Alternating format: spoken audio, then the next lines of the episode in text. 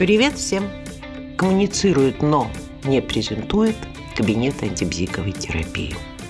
Я похулиганила с терминами, потому что речь сегодня пойдет о не так давно ставших актуальными ситуациях, когда клиент просит скидку. Ситуация очень интересная. И начнем давайте с того, какой момент ведь сначала клиент связывается с нами, неважно в каком-нибудь мессенджере или по телефону, и просит о встрече. Если он просит скидки уже в этот момент, то легко догадаться, что ситуация должна крайне настораживать. Он вас нашел. Как бы то ни было, это означает, что почему-то он хочет пойти к вам. Не вы предложили ему себя – если вы предложили ему себя, предложение сделать ему скидку с его стороны перестает выглядеть таким крамольным, согласитесь. Но если нашел вас он, значит, работать он хочет с вами, а у вас вот такая цена. Вы прекрасно понимаете, что сейчас э, в интернете можно найти психологов, психотерапевтов таким разбросом цен, что если для него важнее цена, чем конкретный терапевт. Он прекрасно может э, пойти к кому-то другому, кто берет за прием меньше, чем вы. С другой стороны, если он хочет пойти именно к вам, но все равно просит скидку. Согласитесь, это напоминает ситуацию, когда мы с вами тоже наверняка это делаем, мы делаем это на рынке, мы делаем это, когда договариваемся о какой-то услуге, мы намекаем на возможность скидки по причине оптовой закупки или чего-то еще. И это нормально. Но мы делаем это в ситуациях, когда между нами и продавцом не должны установиться какие-то человеческие отношения. Строго говоря, мы каждый из нас э, воплощает в себе только определенную функцию. Продавец и покупатель. Если клиент разыгрывает тот же самый сценарий с нами, то крайне вероятно, что на данный момент ему дальнейшая работа представляется таким плохим коучингом, при котором ему будут предложены какие-то определенные э, способы действия типовые, он их типовым образом выполнит, э, гарантированно получит некий результат. Э, короче, это бизнес. Это не тонкая и сложная работа, как мы с вами понимаем, а готовность участвовать в простом обмене услугами. Как вы понимаете, с точки зрения прогноза результативности такой работы, дела выглядят печально. Но Весьма вероятно, что этот человек просто халявщик. Ну, как вы понимаете, это вообще такая, ну, не буду говорить общечеловеческая, но, скажу так, общемировая. То есть встречается по всему миру. Не гарантированно у каждого человека, но частенько. А такая проблема, поэтому эту информацию мы уже получили. Напоминаю, мы говорим о ситуации, когда тема скидки всплывает в предварительном взаимодействии, в ходе которого просто договариваемся о будущей работе. На мой взгляд, никогда, ни при каких обстоятельствах, даже самых жалостливых, мы не должны на эту скидку соглашаться. Во всяком случае, я имею в виду главный терапевтический принцип метафорической психотерапии. Каждое проявление терапевта должно быть терапевтично. Мы в этот момент уже действуем как терапевты. Поэтому проще всего сразу сказать, нет, извините, у меня цена именно такая. Другое дело, что клиенты не всегда удовлетворяются таким ответом. И самый лучший вариант, если не получив скидки, они прощаются и решают пойти к другому терапевту. Ну, отлично. Они, в общем-то, ну, вполне здраво оценили ситуацию, и наше действие действительно оказалось, в общем, терапевтичным. Мы помешали халявщику повести себя как халявщику.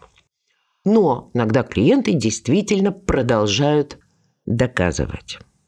Тогда мы можем либо объяснить ситуацию, ну, примерно так, как я вам это сказала. Ну, вы же понимаете, что психологов очень много. Если вы хотите попасть к психологу по такой цене, которую вы просите, ищите такого психолога. Если вы хотите попасть ко мне, моя цена такая, какую я вам назвала или назвал. И только так. Если же клиент вдруг начинает просить скидку уже на сессии, здесь имеет смысл превратить это в материал для работы. Потому что, естественно, работа как таковая в этом предварительном взаимодействии начинаться не должна. Мы не должны выслушивать долгий рассказ о проблеме. Это все должно происходить в оплачиваемое клиентом время, а не в то свободное наше время, в которое он до нас дозвонился. Но если это сказано на сессии, дела обстоят совершенно иначе. И самый, на мой взгляд, полезный в этой ситуации вопрос – поинтересоваться, а почему я должна предоставить скидку именно вам? Вот со всех я беру столько-то, а с вас столько-то. Столько, сколько вы просите. Как вы понимаете, такого ну, обоснованного варианта ответа вы не получите. Скорее всего, получите такой как бы шутливый, с хихиканием, э, какой-нибудь вариант «я там красивый, умный, э, соображаю быстро» и так далее. Но тем самым вы запускаете возможность работы с причинно-следственными связями, темой цены, ну и, собственно говоря, с темой халявы. Конечно же, есть еще один очень тонкий момент, связанный с деньгами. Все зависит от того, как устроена ваша, скажем так, система оплаты услуг. Вы добиваетесь оплаты вперед или берете деньги после сессии. Я честно скажу, ярая сторонница того, чтобы брать деньги после сессии. В любом случае вы рискуете тем, что вам не заплатят за одну сессию. Вы же понимаете, мы продаем не автомобили, на производство которых было затрачено огромное количество времени, сил и материалов. И если их возьмут, а денег нам не отдадут, мы потеряем очень много. Нет, мы продаем только свое время. Наши профессиональные качества никак не уменьшаются от того, что мы поработали одну сессию даром. Но зато не возникает той самой ситуации, о которой я говорила, да, когда мы сводим психотерапию к бизнесу. Мы с вами все хотим ходить к таким врачам, для которых наше здоровье будет важнее их заработка. Правильно? Вот, соответственно, не надо показывать клиенту лишний раз, именно лишний раз, что вы на нем зарабатываете деньги. Вы делаете свою работу, и за эту работу получаете оплату. Другое дело, что сейчас многие клиенты сами изо всех сил настаивают на оплате вперед. Ну, на здоровье, дорогой, если ты так хочешь, если это инициатива клиента, пусть будет так. При этом, сами понимаете, когда мы готовы взять деньги после, мы тем самым демонстрируем, ну, скажем так, свою открытость и готовность, пока только готовность доверять клиенту, что тоже неплохо для нашего контакта. И последнее. Иногда уже в ходе сессии клиент не просит скидку впрямую. Ну, а, например, договариваетесь вы о следующей встрече, и клиент говорит, ну, к сожалению, я смогу встречаться с вами по финансовым соображениям, там, допустим, только раз в месяц. Или в самом начале сессии, или даже в предварительном взаимодействии по поводу назначения сессии, клиент говорит о том, что у него хватит денег только на одну встречу. Ну, во-первых, это естественным образом налагает на вас обязательство провести эту одну встречу таким образом, чтобы уж точно какой-то, пусть минимальный э, результат клиент получил, плюс получил бы серьезное, интересное домашнее задание, которое делаться будет не для того, чтобы он пришел на следующую сессию и принес вам материал для работы, а чтобы выполнение этого задания уже дало ему какие-то результаты.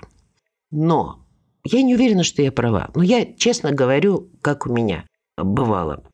Очень редко, но попадаются действительно интересные по работе клиенты. Ну, например, это могут быть умные, талантливые шизофреники на инвалидности, которые, естественно, платить нам много не могут. Либо один раз, либо совсем по чуть-чуть несколько раз, а поработать хочется. Ну, к примеру, понятно, что есть какие-то другие варианты. Честно скажу, несколько раз в жизни я соглашалась работать с такими клиентами бесплатно, не в качестве благотворительности, не из жалости, а исключительно из собственного интереса. И прежде чем согласиться, я действительно проверяла себя. А это я потому, что мне интересно или еще по какой причине? Потому что все остальные причины, на мой взгляд, они про позицию сверху по отношению к клиенту. А я все-таки изо всех сил стараюсь уберегать клиентов от моего самолюбия. Но это я не к тому, что я вам рекомендую делать так же. Просто честно признаюсь в своих финансовых шалостях. Как-то так. До встречи.